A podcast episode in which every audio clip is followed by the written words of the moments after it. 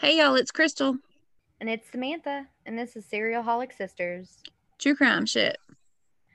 What's up? Hey girl, hey.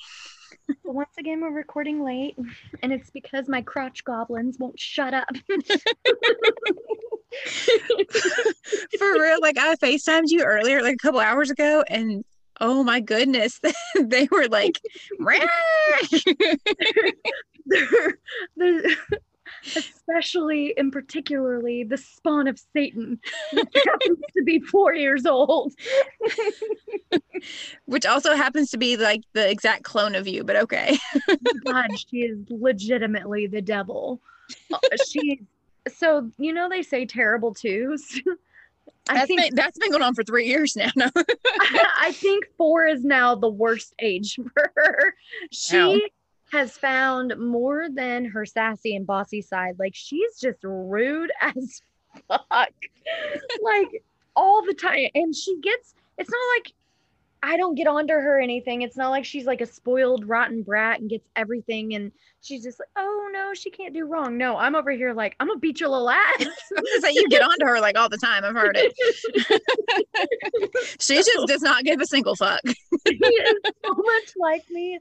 It is unreal. Like, it's so sad too, because my husband and our dad constantly says, okay samantha right right because dad watches her when like when the boys are at school and you're at work dad will watch her.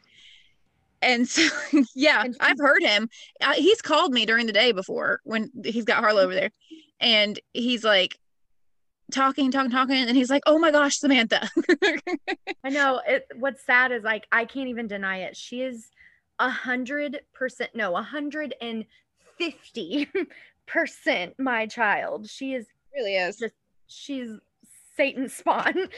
so you can't get too mad at her because she's because she's you, right? Oh my god! But I honestly, I was trying to prepare myself for teenage years, and I feel like this is I'm legitimately gonna have wrinkles when she's a teenager because um, she is just awful. I was gonna say if you think this is gonna be worse than teenagers, girl. I keep I keep reminding her, I'm like, you know, you're because so her birthday's late in the year, you know, and mm-hmm. she misses the cutoff for like preschool.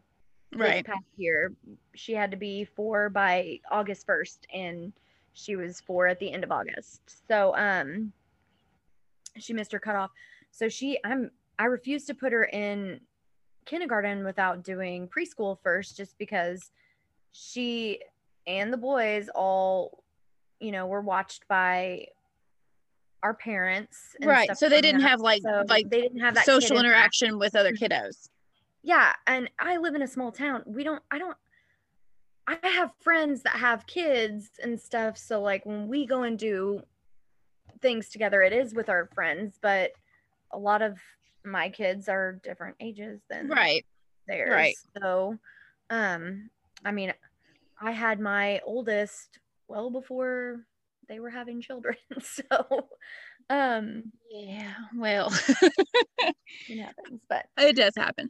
Um, but yeah, no, I totally agree. I think it's better to have them like yeah. in that social environment with other kiddos their age before throwing them into school, you know? I'm literally gonna walk into preschool with some prayer beads and hand them to the and she's gonna she's actually gonna be when she starts she's gonna be like one of the oldest ones in pre in pre-k. Yes because so her birth I, because the way her birthday falls.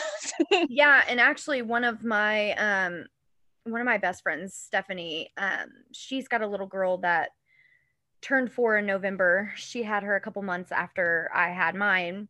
So those two will actually be in the same class too oh that's so. good. And so she'll at least know somebody so but do you yeah. think do you think people listening are like, can you please finish talking about Ted Bundy right now? Oh yeah, I'm sorry. So let's get let's get on with part two, our final part for this Ted Bundy saga. All right. They're like, yeah, kids, yeah, it's school. Ted Bundy. Yeah, no. yeah, kids, yeah, shut the fuck up. right. yeah, sorry. I get on those tangents. It's, Anyways, it's all good. So we'll just kind of recap last last episode. Um, last time we talked, we ended it uh, with how we found um, like what we found in the Volkswagen and stuff when he was pulled over and how he got arrested but was let go. Right. Like all of his household items that he had in there, you know, yeah, like the all of his house household items. normal stuff, you know. And how he was let go and then like at the very end of it i let you guys know that bundy had said that he when um police had gone and searched his place he had hidden, had a hidden collection of polaroids um that they missed and that would have been like a key factor to put him away you know Right. um, which he ends up destroying after he was let go. So that was basically where we ended things. Okay. Um, So let's so pick it on up. We're ready. Let's do it. Like, shut up, let me do it. okay, so part two. Um, we're gonna start this off in Salt Lake. Salt. See, okay. First of all, It's already starting. I'm so excited. Oh, I'm really sorry. So I'm just gonna stop and say, yes, there's trigger warnings in this. Also, please do not judge me for my nonstop horrible grammatical errors. So my best friend Dana texted me when she was listening to the last episode. I am so embarrassed. She, it's not embarrassing. She said it was amazing. It She- was, but it's so embarrassing. when I'm like nonchalantly, oh, you know, eh, Ted Bundy, he started school and started stuttering. She literally said, eventually he enrolled in college and he started stuttering. Maybe the best messed up sentence ever. yeah, yeah, that was that was a doozy. Anyways, So we're, Okay. let's let's expect more of those. Got it.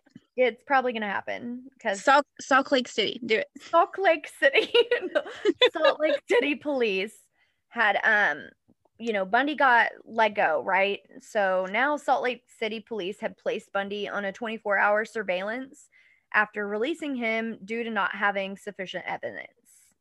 So during this time, a couple of the detectives, including Thompson, have flown to Seattle to interview Liz now. You know, he's under 24 hour sur- surveillance. He can't leave Utah, so they're going to go um talk to Liz. Okay. So here's a couple of crazy things that were mentioned. So she said that the year prior when he had moved to Utah, you know, to go to school, mm-hmm. she started discovering objects that she and I quote couldn't understand. Okay. So some of these things um, that she discovered, like in her house, okay, or in his car, or in her car, because you know he was visiting and living with her when he was there. Um, some of the things included crutches, a bag of plaster of Paris, Mm-hmm. which he actually admitted stealing from a medical supply house. So he could make casts. Yes. and and a meat cleaver that was never used for cooking. She's like, I never saw him pound this ground Never beef once. Never saw him use this ground beef cleaver. steak. Who pounds ground beef? I was gonna ask you that. I mean, it's ground for a reason, it's literally already ground. and this is why she doesn't cook. No, I'm just kidding. right. This is why you burn water. um, she also found surgical gloves, an oriental knife in a wooden case that he kept in his glove compartment. okay. a sack full of women's clothing, which, dude, if I would be, I was just gonna wait trying till you finish this list and be like, that's more than like, oh, I just don't understand this stuff. Like that is what the fuck is all this stuff? hey, not this stuff, but like you found a sack full of women's clothing and your ass didn't question him. Like my crazy ass self would be like, what the fuck is be this? like, bitch, whose clothes is these? you, remember, that pair of underwear that I that I randomly found? my- oh yes, So- I remember. so I I was super calm over this underwear that I found in our house. Which, I was ex- I was extremely surprised how calm she was because we're literally FaceTiming each other and she's sitting on the couch folding her laundry. And then she looks very confused and stops talking. And I'm like, you good, sis? Like, what's this, happening? this underwear, let this underwear is like sexy lingerie type underwear, okay? And it's like tiny. I'm It's- sorry. It's so tiny. I'm gonna tell you right now that my ass has a badonkadonk, and it wouldn't fit over even my big thunder thigh. Oh my God. Like it was for a tiny little stick girl. Um, I mean, no, I'm not sh- body shaming anybody either, by all means. I'm just saying I am definitely not that. Right. Um, so I pick up this underwear and I'm like, what the fuck is this? And then I nonchalantly get up and I'm like, Yo, She's like, Dallas. She goes, hold on a second, and just like walks away while we're FaceTiming. I was like, oh, okay. I'm like, Dallas, whose underwear is this? And he like just looks at me and I know it's no like my husband. Let me explain how my husband is. This is gonna be like a whole long rant. It is. I'm sorry. I'm just giving you it is. My husband is you know, I don't know, I know you don't, but there's TikToks going around for those that have TikTok. I don't whatever. have the TikTok. um, there's TikToks going around of like, tell me your husband wouldn't cheat on me by not saying your husband wouldn't cheat on me. Um, and it's hilarious. Like you see these guys that you sent me one of those. Yeah, it was funny. Okay, so let me tell you how my husband wouldn't cheat on me. This man makes me take him Pokemon Go hunting. It's true. he also one of his favorite pastimes is um going train watching. uh, not pastimes. He still loves it. The man, like, like one of his favorite hobbies, I guess. Yes. Isn't pastimes like another word for hobbies? Oh, I don't know. I'm I- pretty I sure it is. like- I I don't think it actually means like past times. Listen, don't make me feel stupid.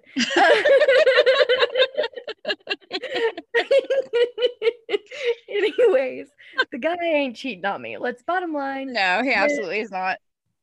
And I'll tell you right now, if you've seen my husband, now when we first dated in high school, I was like, where's this going? he was a lot like he was a lot thin, like he was thin. He was Oh. super thin. Now he's a big man, okay? he got that dad bod now. got this we'll call it that it is a dad bod for sure um and i love him but he imagining as tiny as these underwear were right. Like they were so tiny. husband. She literally asked me if they were my 11 year old daughter's underwear. i didn't ask you he asked he oh, like, that's right. That's right. i didn't ask you because they were lacy and stuff That's he true. like he's like at first i said Because it was like, right after we had visited. yours. These aren't something like these aren't yours, right? And she was like, "No, those aren't mine." I was like, "I didn't." Yeah, it was right after you guys had left, like Right. visited. stuff.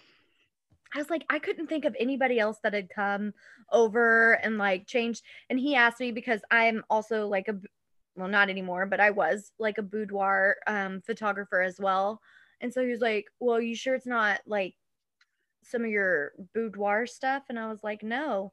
because I don't buy sizes like this small and I don't do underwear. Like I'll Right. do outfits, but I don't do underwear for my closet and stuff that I had bought when I was photographing these types of shoots. Right. he was um like I was super calm and so is he. He was laughing about I don't it. remember why we started talking about this, by the way. Oh, Ted Bundy women's clothes. Yeah, women's clothes. um, and then he ends up asking if they're Danielle's, who is her 11 year old child. And I was like, Are you kidding me? she wouldn't wear something like this. Have you seen them? They're see through. Yeah. It's not So, okay. yeah. Um, anywho, it this is why I'm like, I would have definitely questioned this asshole. If he had a sack full of women's clothing, I would have been That's like, super "Who questionable. Like a sack the full. fuck? why the fuck you got a, a sack full of women's clothing? Like my ass would definitely be on him. It, it isn't just a tiny little piece of underwear. This motherfucker got a whole goddamn sack full. So crazy. he would have been out. like, yeah, in case you spilled and needed a change of clothes, I had you, girl. yeah. Mm-hmm. God. You're So like, "No." um so Liz knew Bundy was in debt from all of his schooling, you know, that he just continued to keep going to school and dropping Right. out. all of his schooling, all of his shopping for Wings clothes. Yes. and all of his traveling expenses back and forth, like to Mhm. visit and stuff. So she assumed that he had stolen almost everything of significant value that he possessed. She Okay. actually confronted him over a new TV and stereo this one time, and he showed an act of anger towards her, suggesting violence. So he said to her, If you tell anyone, I'll break your fucking neck Oh. she she said that he even became super upset when she mentioned mentioned that she wanted to cut her hair which was long and parted down the middle Mm-hmm. which if you see his victims um we'll post some pictures you know um it's, it's the type of woman that he went after Right. which still floors me that he never did anything dangerous, I guess you should say, to Liz because she was legitimately like his victims. Right. But I guess I mean they were together so long. I guess that he. But he truly loved her, is what Right. he, did. he did love her. So, um, which is so odd. If you truly love somebody, how do you keep cheating on them? But whatever. Exactly. but also, you know, with his victims, they were he just saw them as victims. Like he didn't get close enough to them to like even try to start caring about them at all. He just literally just saw them, picked them for what they looked like, and was like, "Oh, okay, I'm gonna murder them."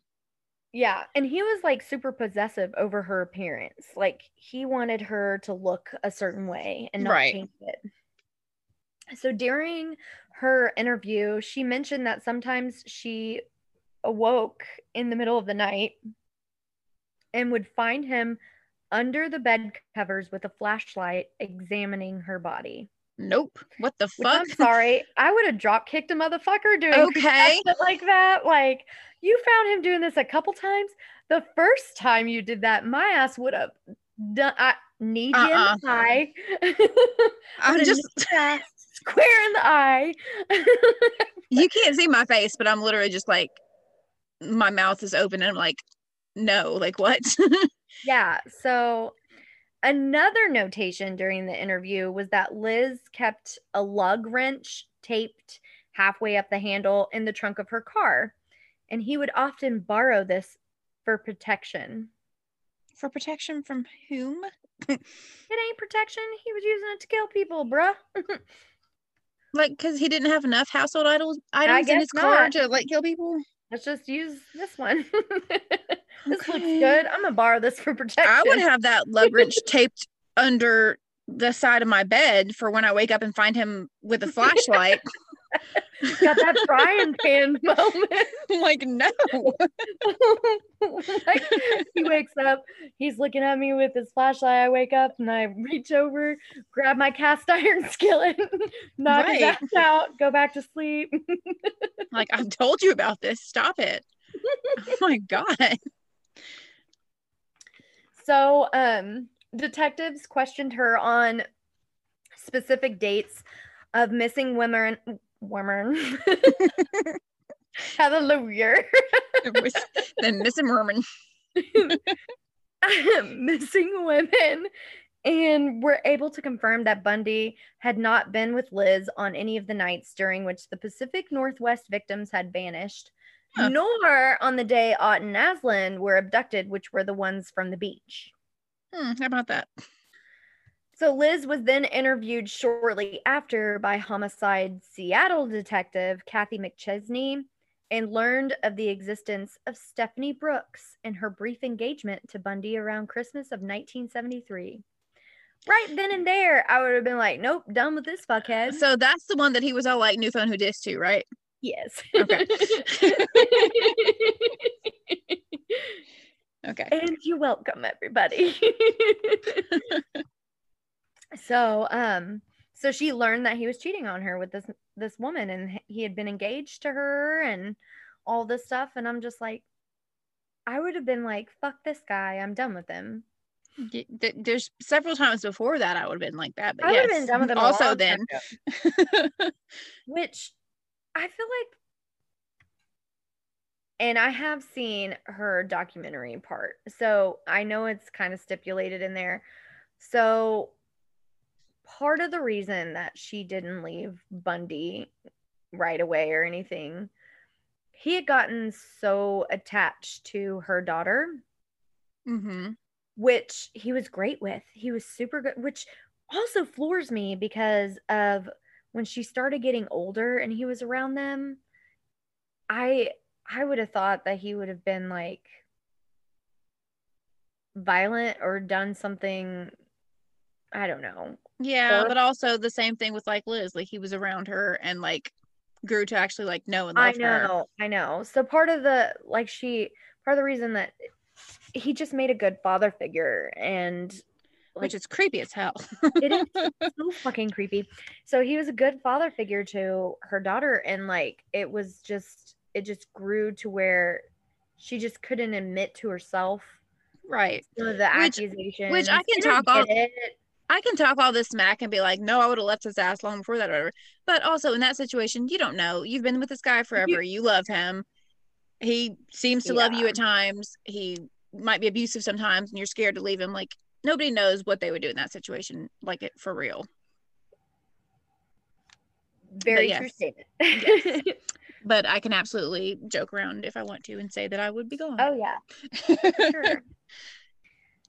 So in September, Bundy decided he was going to piece out some of his evidence. Um, so he sold his Volkswagen Beetle to a teenager. Once news hit Utah police, they were like, Wait. hey, dude, why does the seat come out like this? yeah, right. Bro, where's the handle?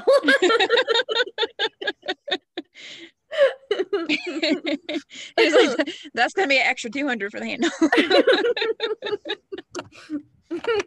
I'll put the seat back together if that's an extra 300. right. No, once news hit the Utah police, they impounded it and FBI technicians dismantled and searched it. Okay. So, in doing so, they found some hairs that matched samples that were obtained from Caryn Campbell's body, and then also identified hair strands microscopically, which were indistinguishable, you know, hmm um, from those of Melissa Smith and Carol DaRonch.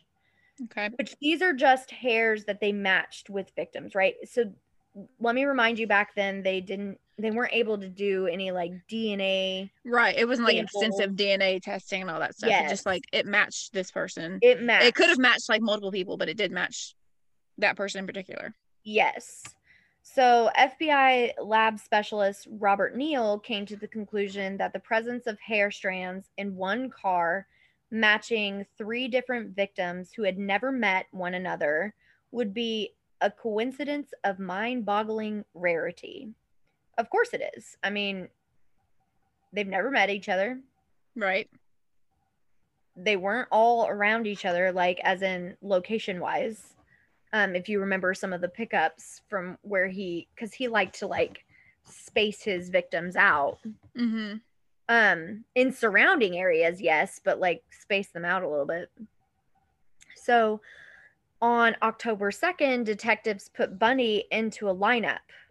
DaRonch, now remember, DaRonch is the one that he tried to take and got away because he Okay. handcuffed both of her wrists Okay. or handcuffed one of her wrists, but both handcuffs on one wrist.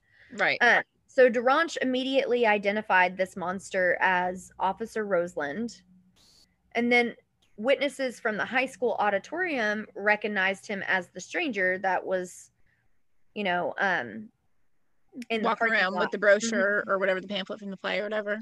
And yeah, so there was insufficient evidence to link him to Deborah Kent, whose body was never found. However, there was a skeletal fragment found near the school and was later identified as Kent's by DNA analysis. So it wasn't like, I don't know how to state this. They couldn't completely identify it, but they were able to do their DNA analysis and state that it, it had Like, to have been did they do the DNA analysis like later in later years or no? not extensive no Okay. so um this was more than enough evidence though to charge him with aggravated kidnapping and attempted criminal assault in the DaRonch case Okay. Sure. But it wasn't long before he was freed on a $15,000 bail paid by his parents. Okay. So this little fucker just keeps getting out of jail. It just it just keeps happening. He just keeps getting out of jail. So it, it, uh, it happens more after this. I know that. it does. It does happen more after I do know that. I remember that.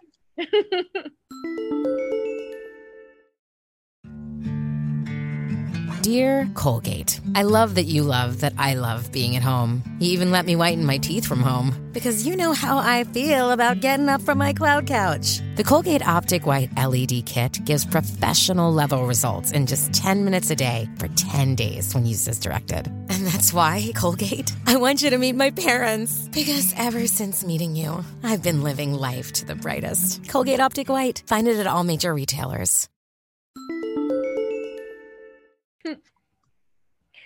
So during his time between indictment and trial over this case, he lived with Liz in Seattle, which again floors me that she allowed it, but she did. Right. And um, because they didn't have like sufficient evidence to charge him to the Pacific Northwest murders, they kept him under close surveillance instead. Okay. Liz actually reported that anytime they stepped out on the porch to go somewhere, so many unmarked police cars started up that it sounded like the beginning of the Indy 500. That's insane. There's just like Uh-oh, here she he was- comes. Vroom. she was like they were like, Hey, you wanna go get some chilies? And I'm like, okay, let's and then they go outside to go get in their car and all of a sudden, oh shit, here they come. like what? like, can't you just be a little bit more? Don't be suspicious. Don't, Don't be. be suspicious. Like wait till they get in the car and like start driving down the road and then start your car and follow them. like, anyways. So, in November, the three main investigators on the Bundy case, Jerry Thompson, Robert Keppel, and Michael Fisher, all of them met in Aspen, Colorado to exchange information with 30 other detectives and prosecutors from five states. So, in a group of over 30 people, all of them left this meeting stating Bundy was undeniably the murderer that they sought out Okay. but they needed more hard evidence before he could be charged or it wouldn't hold up um, during trial. Right. And they don't want that. Nope. So they just, this is where their search began, trying to find more actual um, sustainable evidence. Also, if you're sure it's him and you're watching him all the time, can you like catch him when he murders somebody next I or know, right? like stop him from murdering the next person? Like do your job. hmm So during the long wait on the DaRonch kidnapping, it was time to stand trial. So in February of 1976, um, Bundy actually waived his right. Sorry, pick up sticks. Go on. Pick up sticks. No, Bundy actually waived his right to a jury due to the negative publicity that was surrounding the case. So, this was his attorney's advice. And after a four day bench trial and a weekend of deliberation, Judge Stewart Hanson Jr. found him guilty of kidnapping and assault. Okay. So, in June, he was sentenced to 15 years in the Utah State Prison. So Sure. that doesn't that doesn't stop this guy. I'm like, sure, yeah, okay. 15, years, whatever. 15 years. um October, a few months later, he was found this, cracks me up. I'm sorry. He was found hiding in the bushes in the prison yard. So do you know what that makes me think of? There's this meme. Okay, there's a picture. I know. Do you know what I'm about to say? the Homer one where he just like No, Oh, but that also. So it's the country, like the old time country singer, George Jones, okay. and it's like, it. It's like, you may have been drunk before, but you haven't been George Jones sitting in the bushes eating cake drunk before. And it show it's literally a picture of him sitting in bushes eating cake. Oh my god. like that's all I thought of when you said that. well, he did not have cake. he was found hiding in the bushing, bushes, But um he was carrying an escape kit. and this kit included road maps, airline schedules, and a social security card. oh. He spent several weeks in um, solitary confinement. Johnny Cash. It was not George Jones. It was Johnny Cash. Oh, okay. Sorry, that was bugging me. Continue. he, spent, he spent several weeks in solitary confinement over this. And then later that month, the Colorado authorities charged him with Caryn Campbell's murder. And after a long wait and period of resistance over this accusation, he waived um, like extradition proceedings. So basically asking to be transferred, you know? Right. And uh, he was transferred to Aspen in January 1977. Okay. Oh my fucking God. I'm sorry, guys. She just sent me the picture of Johnny Cash eating cake. I, I feel like we totally need to add that picture to our Instagram. I mean, we're in charge of it. We can do it if we want to. I told you, it's literally him sitting in the bushes eating cake. Jesus, yeah, that that's a good visual visual of uh Ted Bundy hiding in. okay. okay. So later that year, June 7th, 1977, Bundy was transported 40 miles from the Garfield County Jail in Glenwood Springs to Pitkin County Courthouse in Aspen for a preliminary hearing.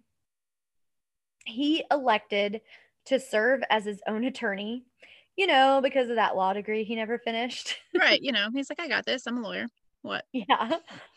So, um, because he, because he served as his own attorney, he was excused by the judge from wearing handcuffs or leg shackles. So, during a recess, uh-huh. he asked if he could visit the courthouse's like law library to research his case. And they're like, sure, you know, going up there, Lawyer Bundy, without your shackles or anybody else with you. Lawyer Bundy, we trust you. I know you're only up for trial of murder and kidnapping, but it's fine. Go up to the library. Go on. Bruh, you're good. We got He was like, I just need to look up some lawyer shit real quick. Can you excuse me? um, so yeah. While his guards were out of his view behind a bookcase he went all Batman and shit and opened up a window and jumped to the ground from the second story. He just like he was like, I'm gonna go look up some lawyer shit. And he goes up there and he opens the window and he just yeets himself out the window. two, two stories high. yeah, he did. which of course resulted in him injuring his right ankle as he landed. Because you can't jump out a two story window and not injure yourself. so if that's not news enough. Because he's actually not Batman. if that's not news enough, he then took an outer layer of clothing off and walked through Aspen as roadblocks were being set up on the outskirts. so he's half naked, limping. limping. then he hiked south onto Aspen Mountain and he actually broke into a hunting cabinet and cabinet. he walks up and there's this tiny little cabin outside. he's like, I'm gonna break into it. Must be a hunting cabinet.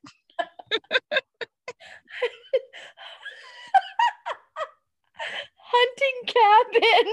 What the? Why do I constantly do this? And they're like crazy things. Reading is like really hard. Okay, like so hard. so he broke into a hunting cabin. Yes, he did. He stole food, he stole clothing, and he stole a rifle, and then left the cabin and continued hiking towards the town, um, like the next town over. Yeah. I would say the town's name, but Can you not say it? Please say it. I think, I don't think it's pronounced this way. I can't wait. Crested butt. what? I'm gonna need you to spell that for me. I'm just gonna send it to you. Oh gosh. Oh my gosh. Are you Like how now? would you how would you I would say crested boot. Okay. Well It's whatever. it's crested and then B U T T E. It, I don't know if it's butte or Maybe maybe butte. It's definitely not butt. I know. I I knew it wasn't, but but um, I'm gonna. I'm thinking it's maybe Butte. Crested Maybe butte. Butte sounds better than boot. Let's go with that. That's fancy. Crested butte. So he got lost in the forest, and for two days wandered on the mountain. Well, he limped on the mountain for two days. And he missed two. Yeah, he missed two trails that actually led to his intended destination. Well, he's a lawyer, not a navigator. He's not Indiana Jones. on, on June 10th, he broke into a camping trailer on Maroon Lake, which was 10 miles south of Aspen, hmm and he took more food and a ski parka.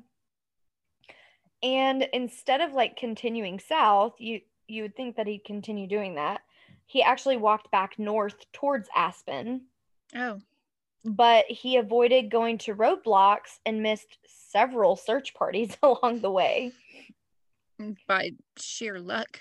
But yeah, this dude, yeah. So three days later, he stole a car at the edge of Aspen.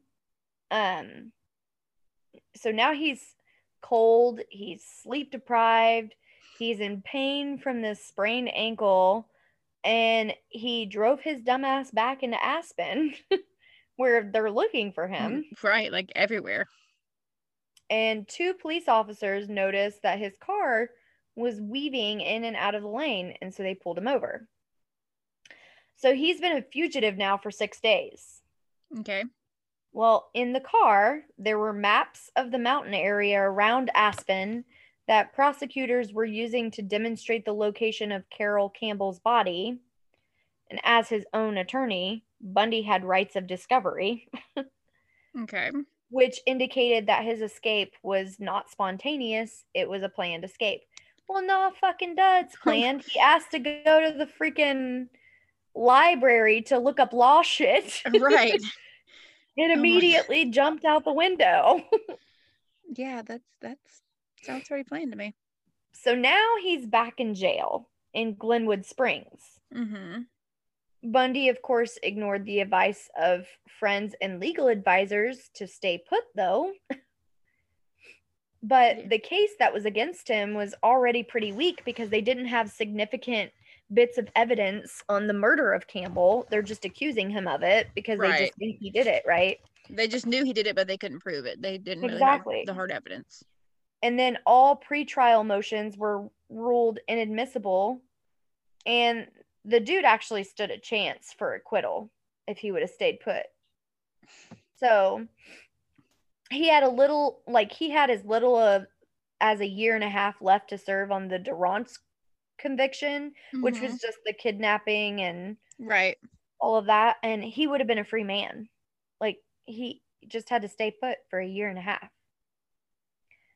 But instead, he assembled a new escape escape plan. He did. Escape. Escape. Yes. Escape. It's funny because it's he- spelled just like escape. He had a detailed floor plan of the jail and a hacksaw blade from other inmates and had accumulated $500 in cash, which was smuggled over a six month period of time by visitors, which was mostly Carole Ann Boone, if you Mm. remember who that is. She's the crazy one he used to work with that like Right. loved him. Right. So he had a detailed map of the of the prison. A detailed map Okay. like the floor plan of it. Yeah. right.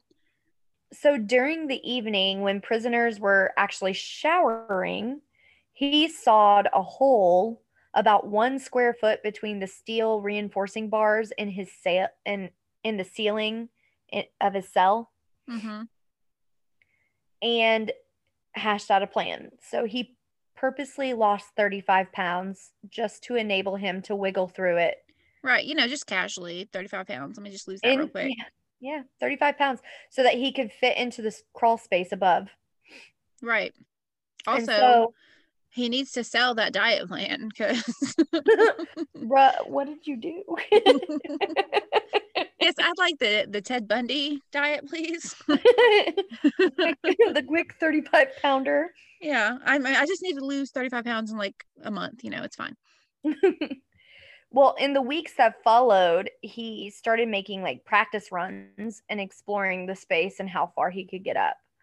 Um, See, that's why I So was like, ha- that's why I was confused about the the detailed map because I knew that he had lost the weight and he went up in the crawl space, but I thought that he had like, you know, instead of the practice runs, I thought that he had gone a couple times and was going through there and was like confused about where he was, and so he went back.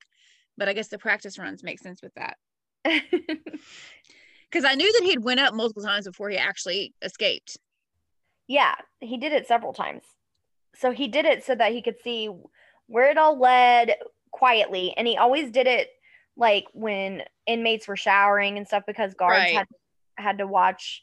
Um, and there was noise. There was a lot of Right, noise on. right, and he did the he wasn't did the thing where you like put a bunch of stuff under your blanket so you look like you're sleeping. We'll get to that. Oh, okay. He Well, actually did, he did that it. later. He did it in the practice runs too, or else they would have noticed. I'm just saying. I didn't spoil anything. so um no, he he did do that, but there's a more detailed way he did it in another time. yeah. Um, but by late 1977, Bundy's trial had become like a huge heated debate, resulting in mobs of people breaking out into fights. So, um, Bundy actually filed a motion for a change of venue to Denver. Okay. So on December 23rd, the Aspen trial judge granted this request, but to Colorado Springs instead, where juries had historically been hostile to murder suspects. So basically, they were pushing him to be locked away and were drawing for any piece of evidence possible to convict him by now. Mhm. Um, they weren't giving him what he wanted, but they were giving him what he wanted. So they were like moving him, but they were moving him into the place they wanted him to be. Um, so you know he's getting agitated at the same time. But uh, so on the night of December 30th, with most of the jail staff on Christmas break, Bundy piled books and files in his bed and covered them with a blanket, making them look like his sleeping body. That's what I was talking about. Yeah. Yeah. so he climbed into the crawl space and broke through the ceiling into the apartment of the chief jailer, who just so happened to be out for the evening with his wife. Mm-hmm. He changed into the street clothes from the jailer's closet and walked out the front door. Like right the fuck out the front door. Just simple as that. That's like I do. Just walked out. Okay. So, after stealing a car, he drove out of Glenwood Springs, but the car broke down in the mountains. A passing motorist actually gave him a ride into Vail, which was like 60 miles away from there. Mm-hmm. He then caught a bus to Denver and boarded a morning flight to Chicago. And then back in Glenwood Springs, the jail's skeleton crew didn't even discover he had escaped until noon the next day. It was 17 hours later. By then, Bundy was already in Chicago. Yeah, because like, what the hell? Like he's But already He's been he's been gone for 17 hours and nobody noticed. Nobody noticed. You just like dude's just been sleeping this long. You're not going and checking on your inmate. Like all you got to do is just like throw some books under a blanket and Apparently, you can be gone for almost a full ass day and nobody would know it. yeah. So now he's in Chicago. Well, he catches a train to Ann Arbor, uh, Michigan, and then stops in a local tavern on January 2nd. He then steals a car five days later and drives to Atlanta, takes a bus that arrives in Tallahassee, Florida. Okay. And on the morning of January 8th, he rented a room under another alias, Chris Hagen, at the Holiday Inn, which was close to Florida State University. He's like, my name's Ken Adams. Let me rent this apartment. Apparently, you can rent a room without your ID back then. That's that's cool. Surely Um, he had some kind. I mean, he was he was a fake ass lawyer, so he probably had some kind of fake ass ID. Yeah. Something. Yeah. I don't know, man. Well, so Bundy eventually stated in an interview that he was planning to look for employment and refrain from any like further criminal activity. Okay. Like he didn't think that anyone was going to detect that he was in Florida. And as long as he didn't attract, you know, attention of police or anything, then he could like live a life. And I'm like, huh, that's Right. an odd way to put that. Yeah. So sure. he even he even applied at a construction site, but he had to abandon that idea because they asked him for identification. So instead, he oh, started. so oh, so he didn't have a fake ID then. No, he didn't. So Okay. he started shoplifting and stealing credit cards from women's wallet wallets that they like left in shopping carts and stuff. oh, good. Yeah. Good. Good. So um instead of like getting a job somewhere else or trying to find somewhere that they weren't going to ask him for ID or anything, like he just started stealing again. Cool. Cool. That's- Cool. So that's a way to do it. Well, on January 15th, 1978, exactly one week after he arrived in Florida, this is where it's going to be a trigger warning. Bundy entered the Florida State University's Chi Omega sorority house Oh yes, I remember rear- this now. yeah, through a rear door with a faulty lock. At 2:45 in the morning, he started with Margaret Bowman, who is 21 years old. He bludgeoned her with a piece of oak fireword fireword fireword Uh huh. That fireword. He bludgeoned her with a piece of oak firewood as she slept, and then he strangled her with a nylon stocking. Mm-hmm. After he was done with her, he entered the room of 20 year old Lisa Levy and beat her unconscious, strangled her, tore one of her nipples off, and bit deep into her left buttock. Mm-hmm. He then sexually assaulted her So with a hair. let me just say, this is when he's this is when he's getting like reckless as hell. So let me state that this whole incident, which we'll get more into it, this whole incident, he was legitimately in a crazy phase. Like He was like a crazy psychotic like break basically. he had gone this long and hadn't killed anybody.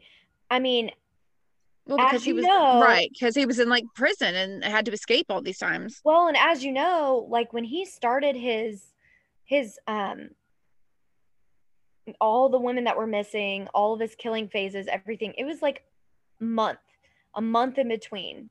Right. every missing person was there was a woman taken a exactly like a month away from each other there was a couple times that he would take multiple people in one month i mean he had never gone this long without killing somebody he was he was now itching to do it. Yeah. it's not even just an itch like he is he's straight gone through such a psychotic break that in an interview on this he knew he was doing it but he said he just couldn't stop Right. because he had like he literally couldn't he just couldn't stop so Which means after you don't need to be out in the world with everybody else if you can't control yourself. no i mean he's sitting over here like i'm just gonna get a job and and i'm gonna be good and i'm not gonna i'm not gonna do anything like i'm gonna be i'm gonna live this great life And they were like, "What's your name?" And he was like, "Chris, whatever. What, what was he going to buy?" Chris hagen Yeah, he's like Chris Hagen. They're like, "Okay, let me see your ID." And he was like, oh, let me just go to this store and steal somebody's credit card instead. Thanks. Bye. and he's like, "Oh, let me just kill, go kill these girls." Let me just break into this sorority house and go insane. So he, after killing Lisa, he then sexually assaulted her with a hair mist bottle.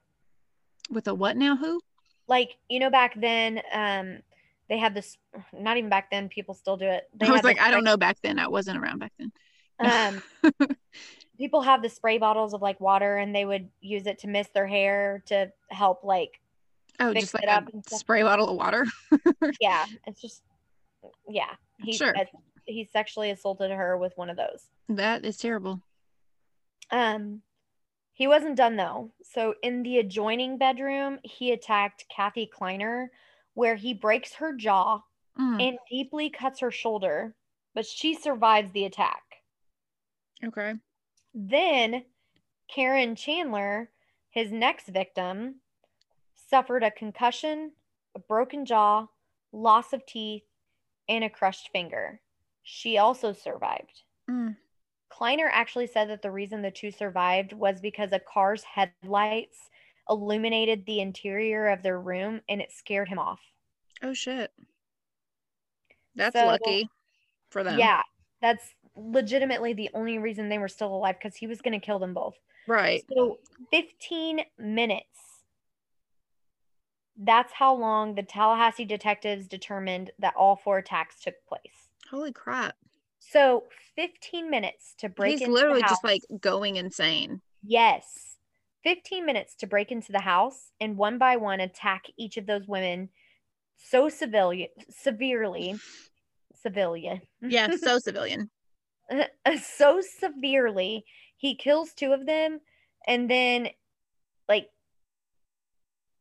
he- broke two girls jaws Like he, he was he was on the way to kill two more, but just got spooked. Yeah So he was on the way to murdering four people in 15 15 minutes. so not only so 15 minutes so he kills one girl kills another girl sexually assaults her and then severely hurts the other two and it Like this is 15 insane. Like he couldn't have the the whole sexual assaulting part blows my mind because he couldn't have gotten anything from it because he was just so rushed. He had to have been so rushed to do everything he was doing.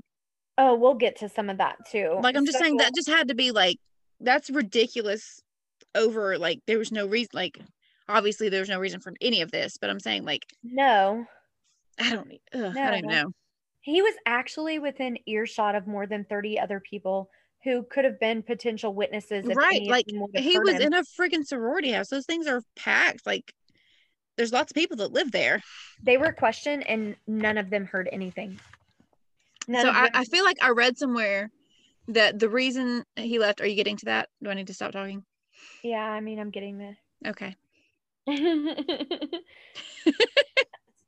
get to it. Don't worry.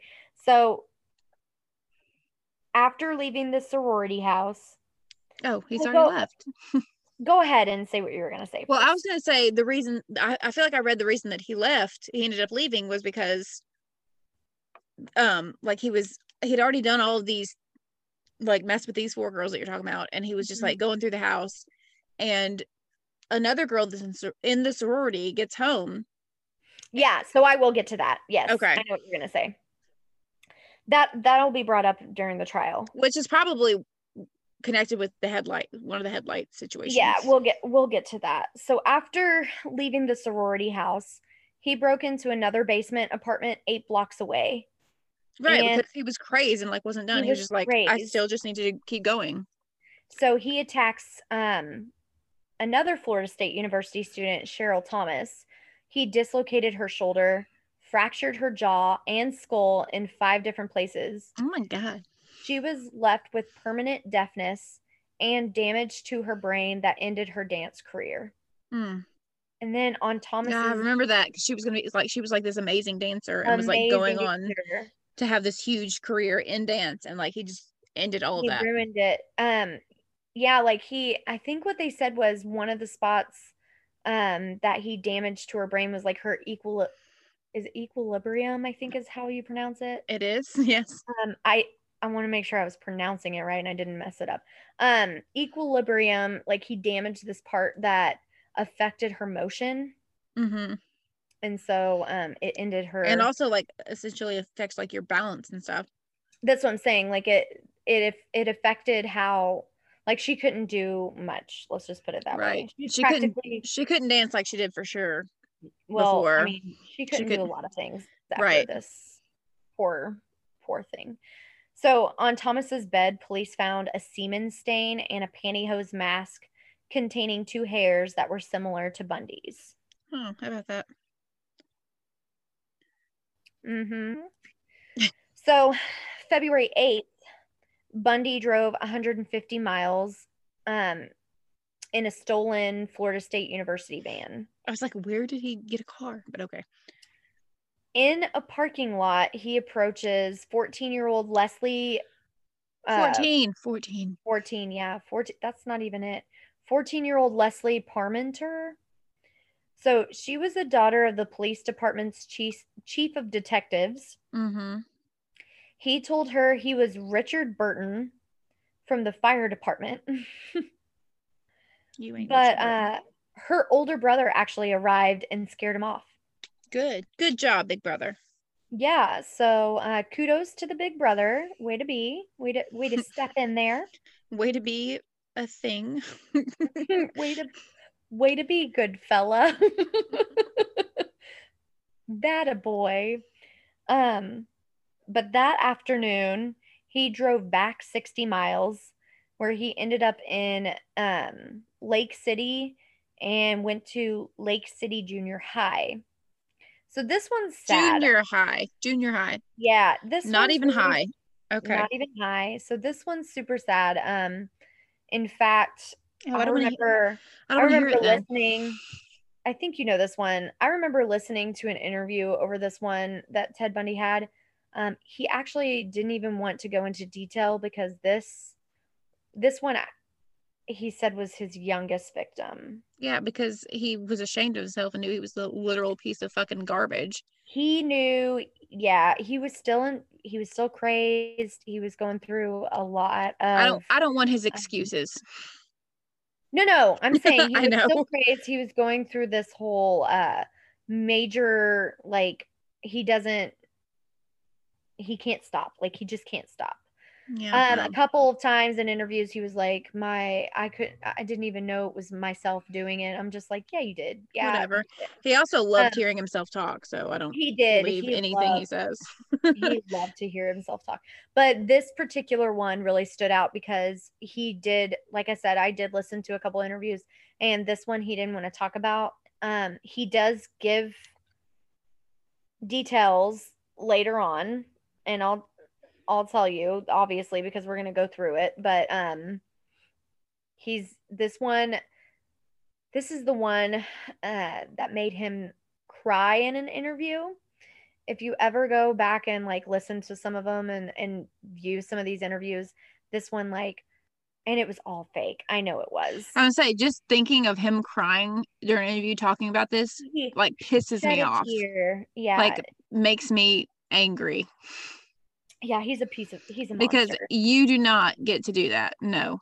so 12 year old kimberly diane leach 12 years old it makes me sick to my stomach thinking of that because I have a 12 year old. well we both do like mine turns 12 in two days Yeah. Yeah. And so it just makes me so sick thinking of this. Well, 12 year old Kimberly Diane Leach was called to her homeroom by a teacher to get her forgotten purse, and she never returned to class.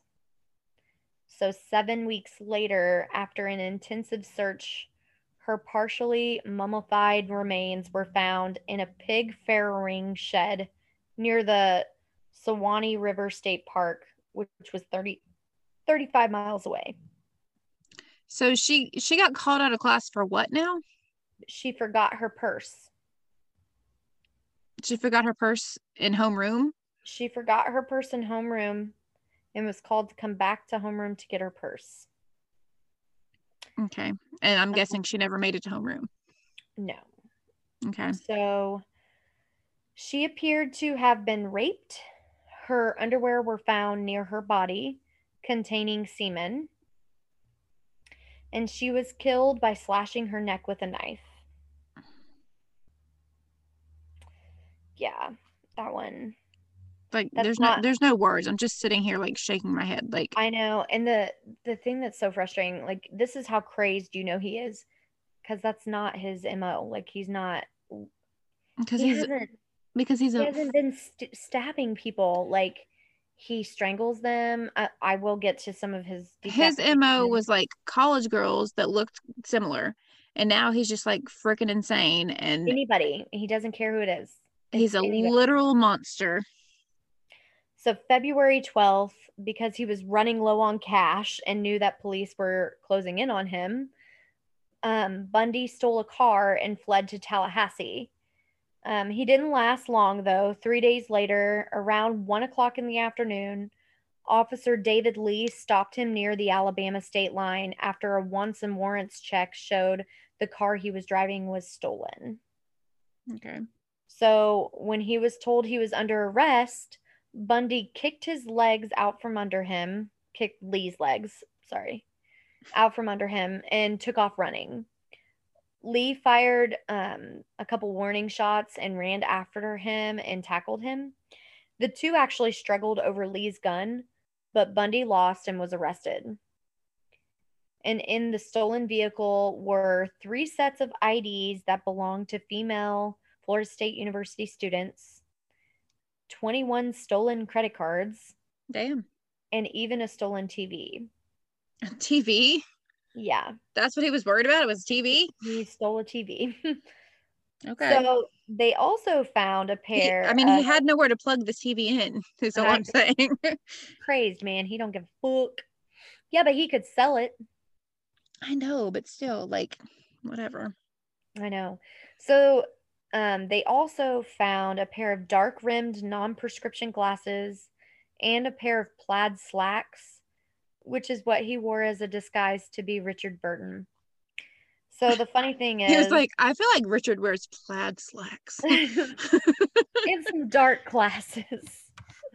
Some dark to hide glasses. his shady ass eyes So the funny thing, um, police officer Lee didn't actually know he had just arrested one of FBI's 10 most wanted fugitives.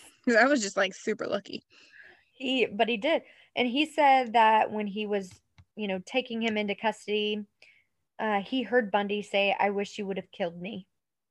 Don't too bad all? too bad bitch no we don't because you don't deserve that yet No. Well, now, see, now, like, he got caught, and now he's like, oh shit, I just did all this stuff. Yeah, I'm not getting out of this one. No, no sir So now Bundy stood a new trial, the trial for the Chi Omega homicides and assaults. mm-hmm. So in June 1979, this trial, what? i was gonna say and that poor little girl Oh, I know. Um, so in June 1979, this trial was covered by 250 reporters. It was actually the very first trial to be televised nationally in the United States. okay And of course, Bundy was eating it up. of course Um, it gained like so much publicity. Women from all over were swooning over this great looking guy. which i still don't get Oh my god, I heard so so many interviews of it. So like he couldn't have done anything. He was way too good looking. He was charming. it wasn't Women legitimately drove from states and states away just to be there to see him. like i don't understand i will never understand He got not just because i think that he's not attractive but because of the shit that he did like why I know he got fan mail. He had like hundreds of hundreds of letters written like to him from all these women that just wanted him to be with her and it was it was crazy. So um okay okay so Bundy decided he was going to handle his own defense this time as well. because he's a lawyer and shit this time was different though. You know, he- They're like, sure, but you can't go to the library this time. Like, yeah. I was gonna say, that was different. so he sabotaged like the whole last defense effort. You know, people don't trust him.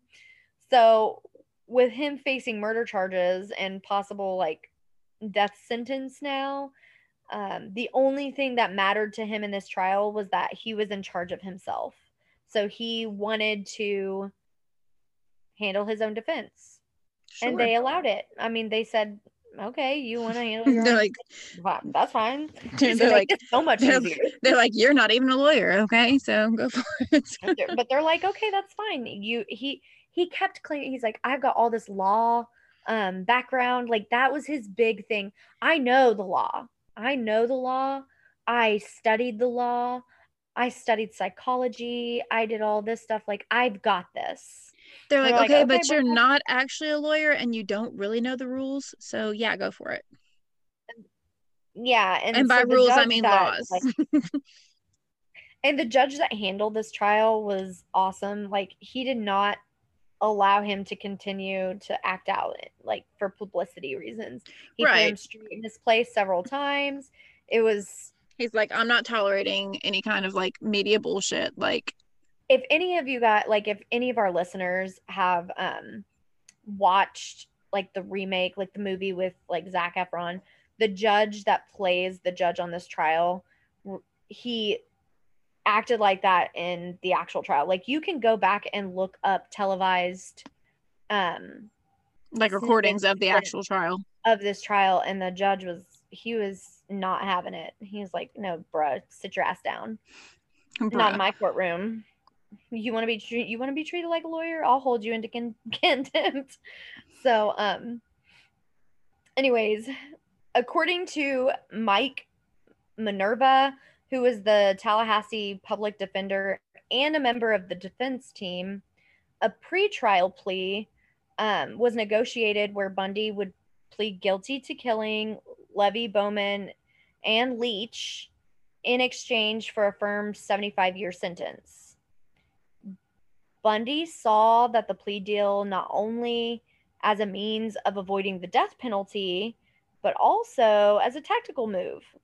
So he could enter his plea, then wait a few years for evidence to disintegrate or become lost, or for Mhm. witnesses to die or move on or retract their testimony or whatever, you know. Like, once the case against him was beyond any repair, he could file a post conviction mo- motion to set aside the plea and secure an acquittal. So, like, he literally thought of everything. I mean, some of it's stupid and ridiculous, but like, he's they're offering him this plea, and he's like, man, yeah, I should probably take this because I could do this, this, and this. So, the little bit of like law school apparently did help him a little bit, but last minute though, Bundy refused the deal. And this is why. So Minerva stated it made him realize he was going to have to stand up in front of the whole world and say he was guilty, and he just couldn't do that.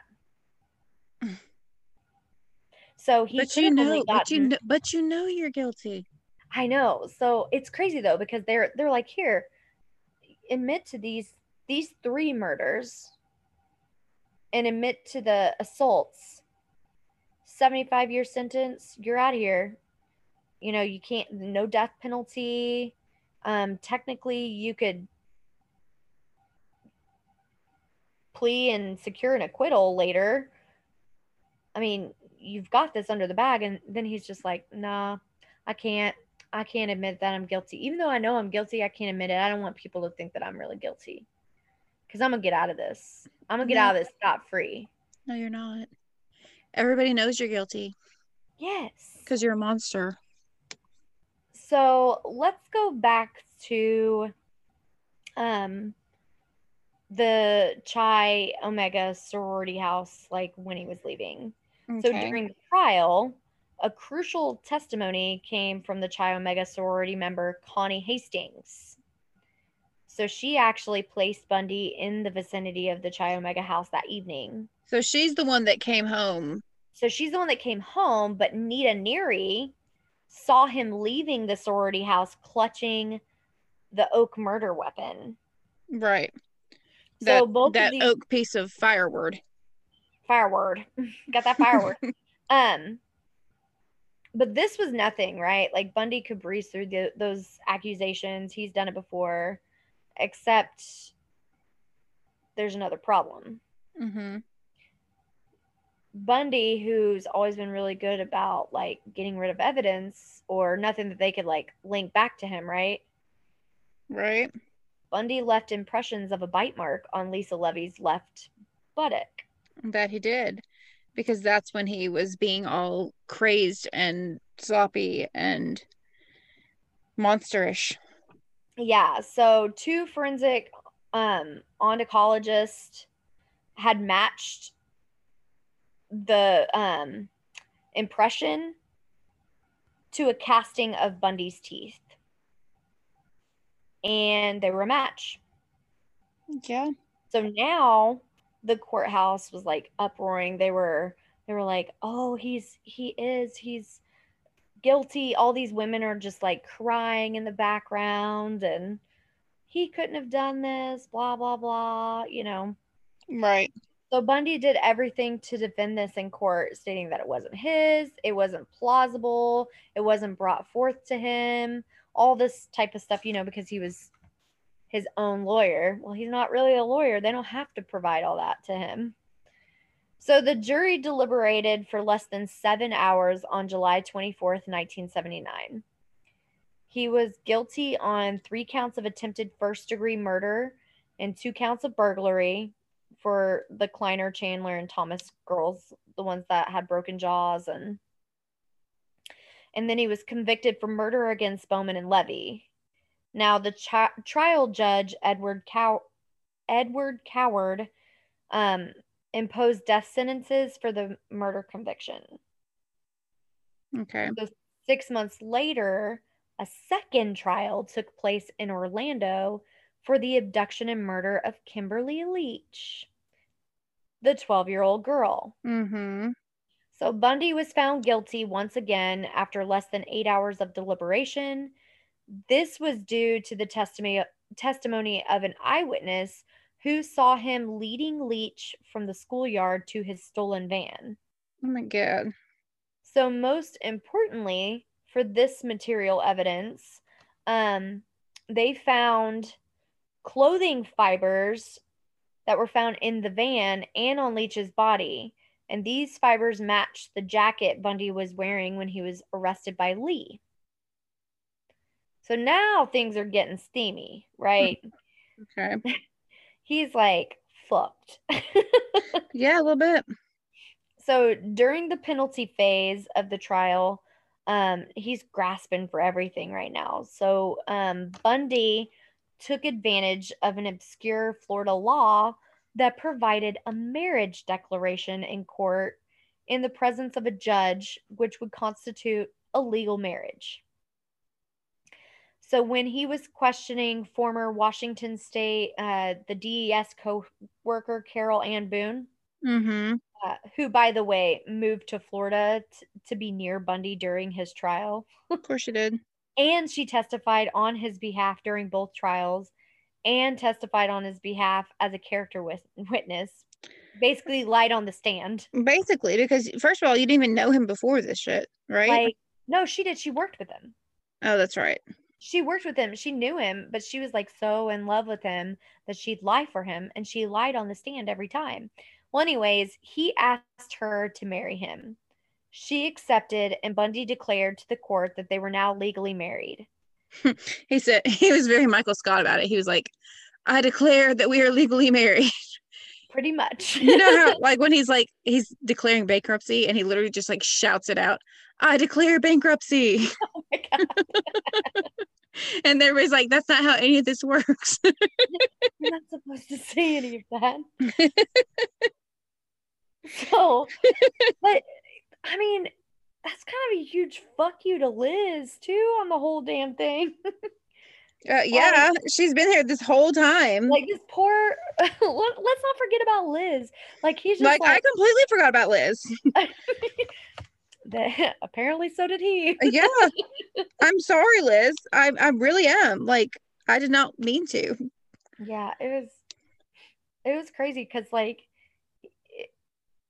I don't think that's a law anymore, but that was how it was then. So on February 10th, 1980, Bundy was sentenced for a third time um, to death by electrocution. So when the sentence was announced, he reportedly stood up and shouted, Tell the jury they were wrong. Oh, okay, because that's how that works. I know. The, the, jury can hear you, by the way, at this point. like, and so, like they're so, there. so this uh, third death sentence would actually be carried out for nearly nine years. Yeah. Um, like he fought it. He fought it a lot, and it just kept getting um drug out. But they actually stated, even though it was drug out, they stated this is one of the quickest I was going to say for a death sentence, nine years is actually pretty quick because it, people sit on death row for like years and years and years and years. Yeah, they pushed it for sure. So it actually, here's another thing it wasn't unknown for guards to look the other way, you know, during visits. And this happened a number of times right. with Bundy and Carole Boone. Uh-huh. In fact, you know, inmates were known to pool their money to bribe guards to allow them to be intimate with their female visitors. See, I was hoping the guards were looking the other way and mm-hmm. that people were just beating the shit out of him and like they were just like, oh, I didn't see anything. No, in this case, they were looking the other way and Bundy and Carole were getting it on. That's not okay. And in 1981, Boone gave birth to a daughter and named Bundy as the father and three years before his execution, she divorced him. okay. I don't I don't know why she ever married him, but all right. I don't I don't know. I don't know because it didn't do any good. Like you you were still going to jail, bruh. It don't matter. She can't get you out of it. right. But we're gonna go back a little. So, like shortly after the conclusion of the Leach trial and the beginning of the long appeals process, Bundy did a ton of interviews. Yeah. Yeah, I did. So he started divulging details of his crime.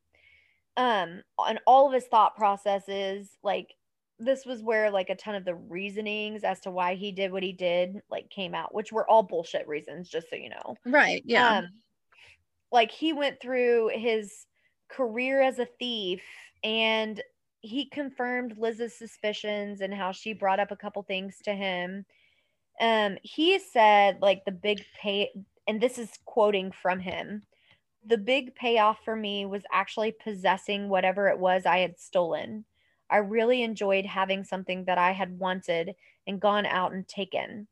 Possession was one of the biggest motives for rape and murder.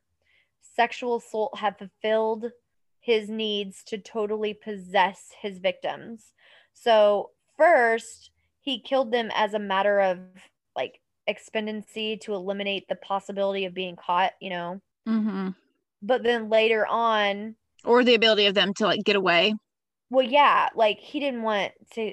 He didn't want to get caught. He didn't want them to get away and tell on him. Like he, like, didn't, he didn't want them to get away. He wanted to like possess them. Yeah. Yes. So, but later on, murder became part of the adventure. Mm-hmm.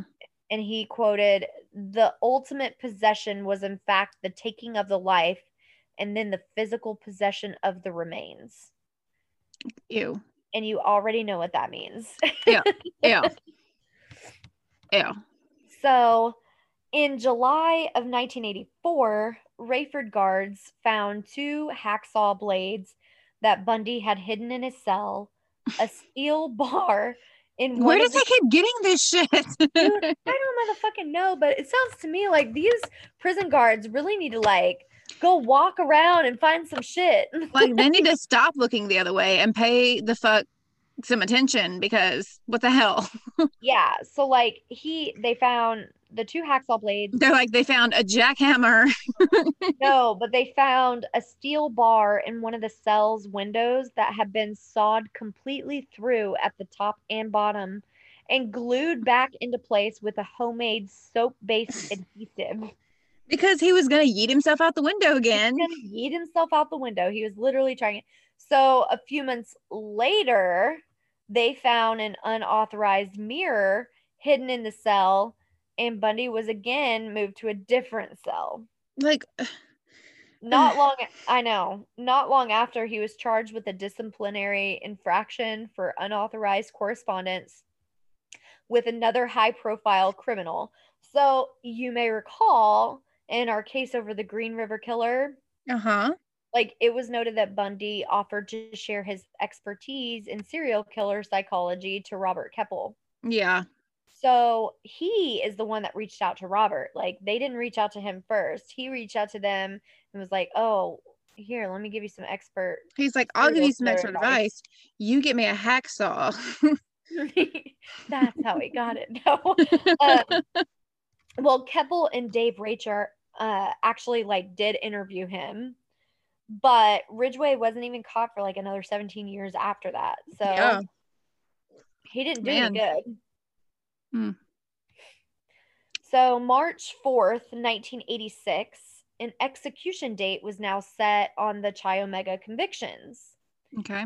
in April, shortly after the, the new date, which was July 2nd, by the way, um, Bundy, I was wondering, I was like, was he the, the execution set for March 4th or no, where? it okay. was set for July 2nd. Um, Bundy finally confessed to the Hagmaier and Nelson details of what he did um, to some of his victims after their death.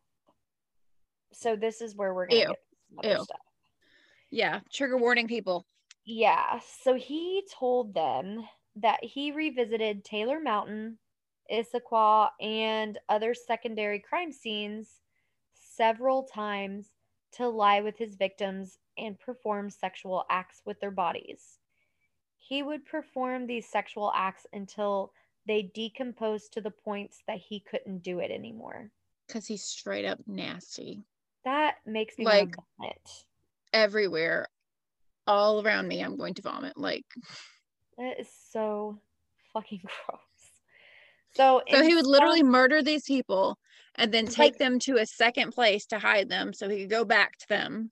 like he didn't sexually assault these people until they were dead. He didn't he Right. didn't have sex with any of these women or anything until except for the 12 year old. Let's go back to that. He raped her.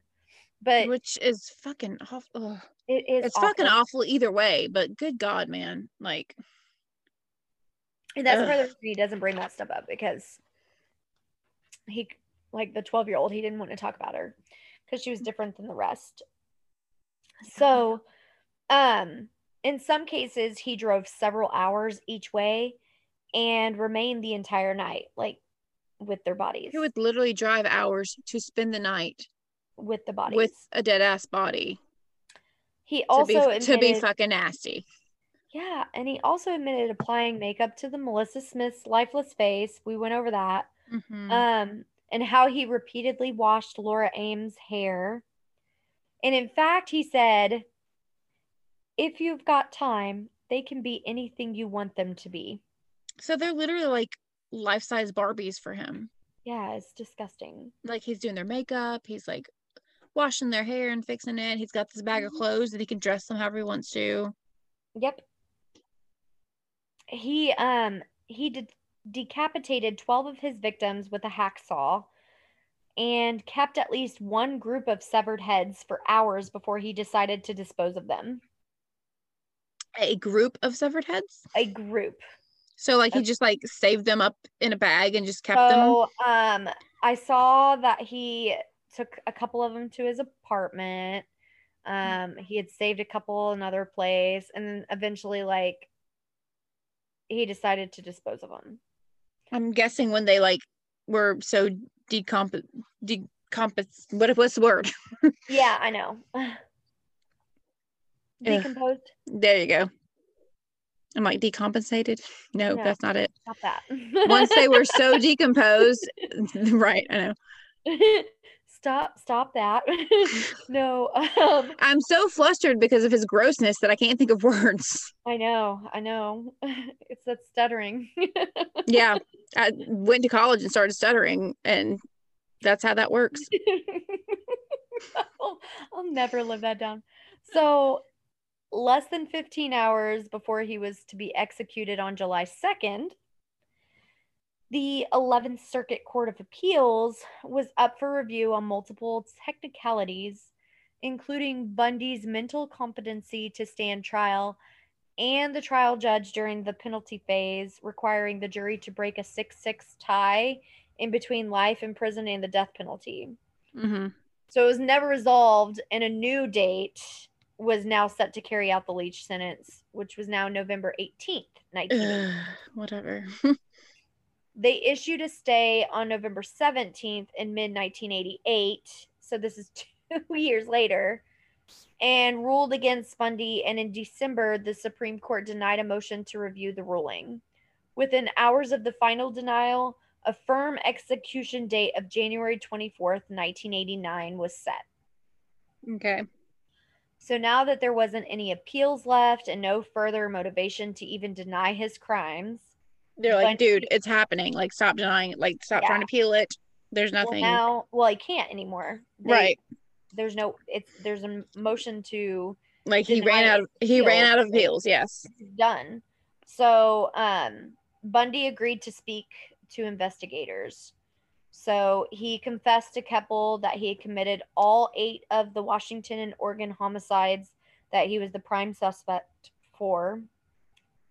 He said he left a fifth corpse, Donna Manson, on Taylor Mountain, but he incinerated her head in Liz's fireplace.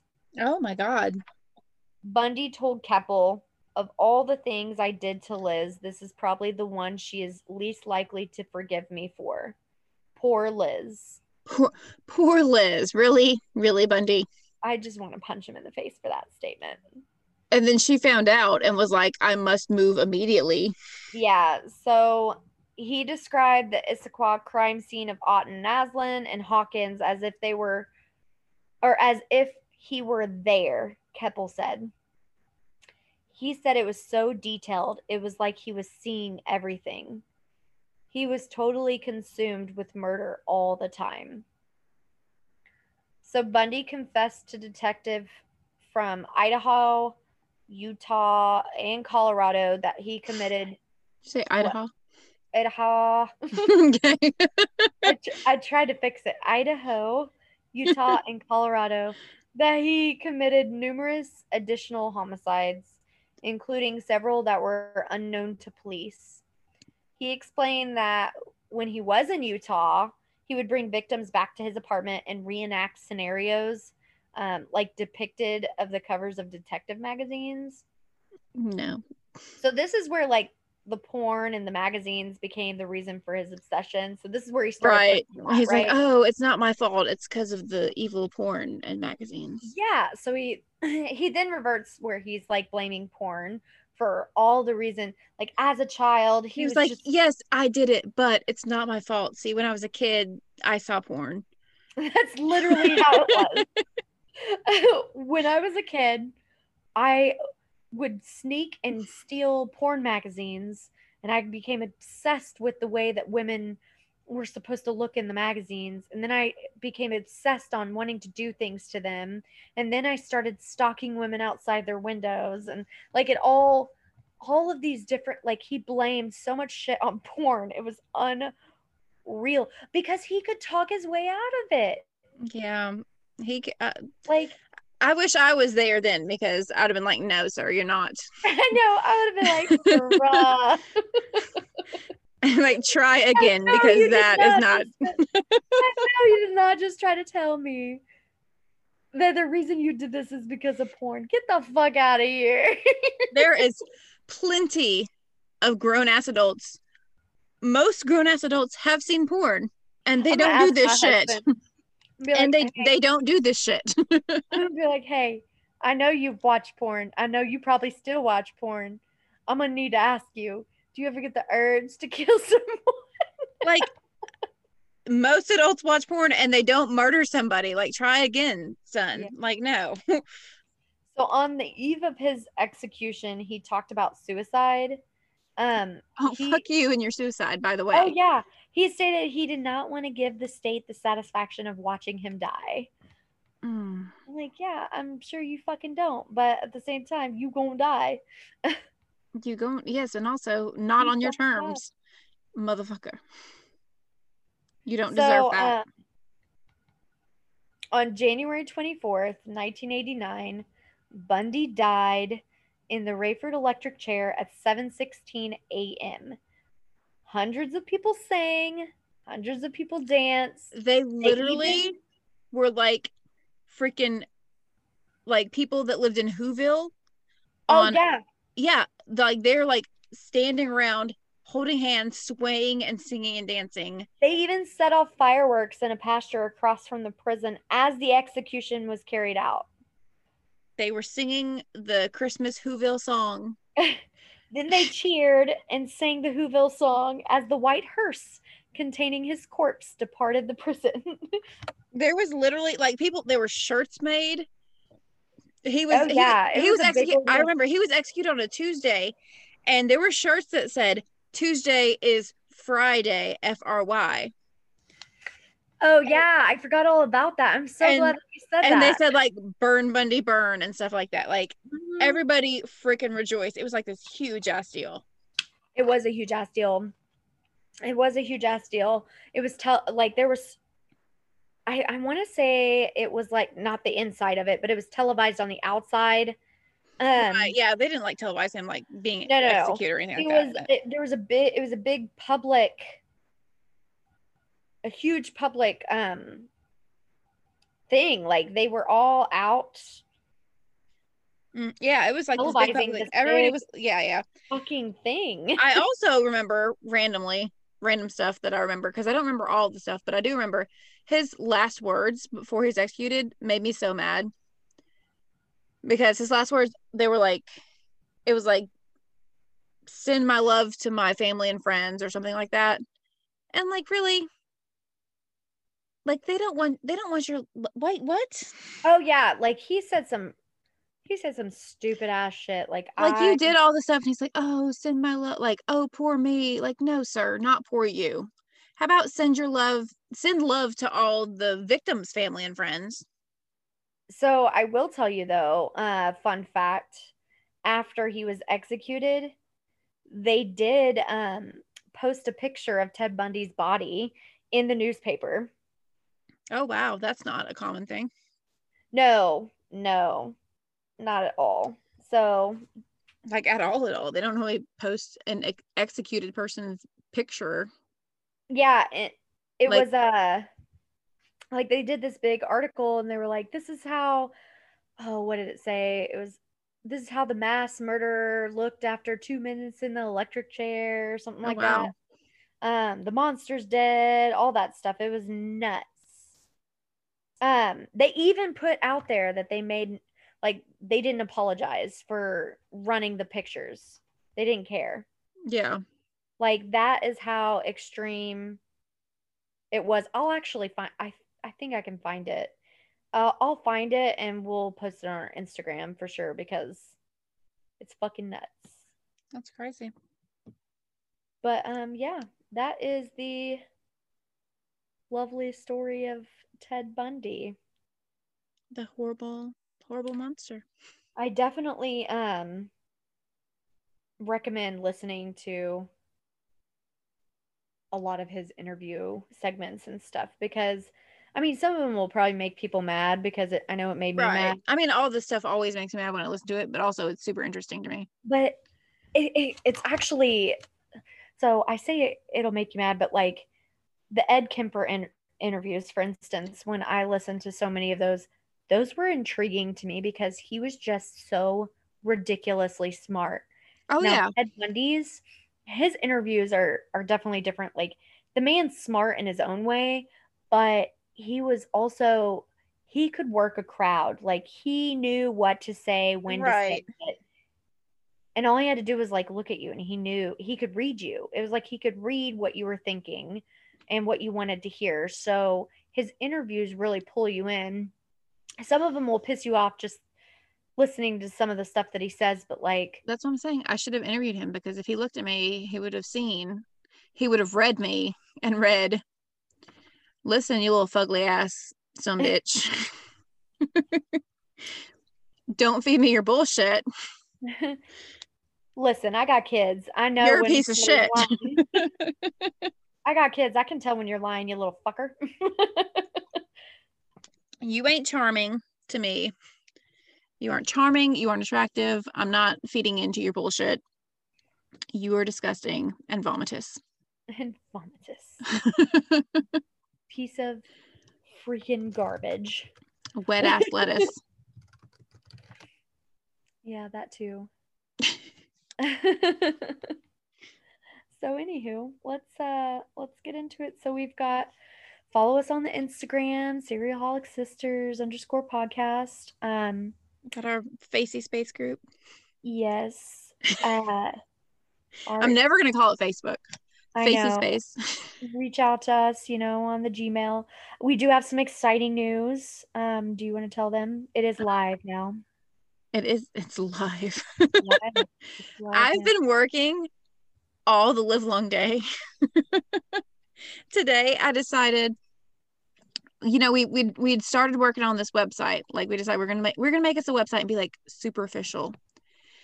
And then I got up this morning and I was like, I'm I'm gonna I'm gonna do this and get it done and she'll get off work and be like, Oh, look what you did. And instead I like texted her when she was still working and was like pissed because it was making me mad. but I wasn't like mad. no, I was mad because it was annoying me because I was trying Oh, to do okay. things. I was like, I wasn't mad. I was, I was working, and she's like, "Oh, I need you to look at this." And I was like, "I fucking can't. I'm at work." no, I was fucking mad because it was literally my first time ever making a website in my whole entire life. I didn't know what the hell I was doing. And I'm like And- trying to connect things to to make clicking links and so you can go to different places and I learned things and I was exhausted and angry.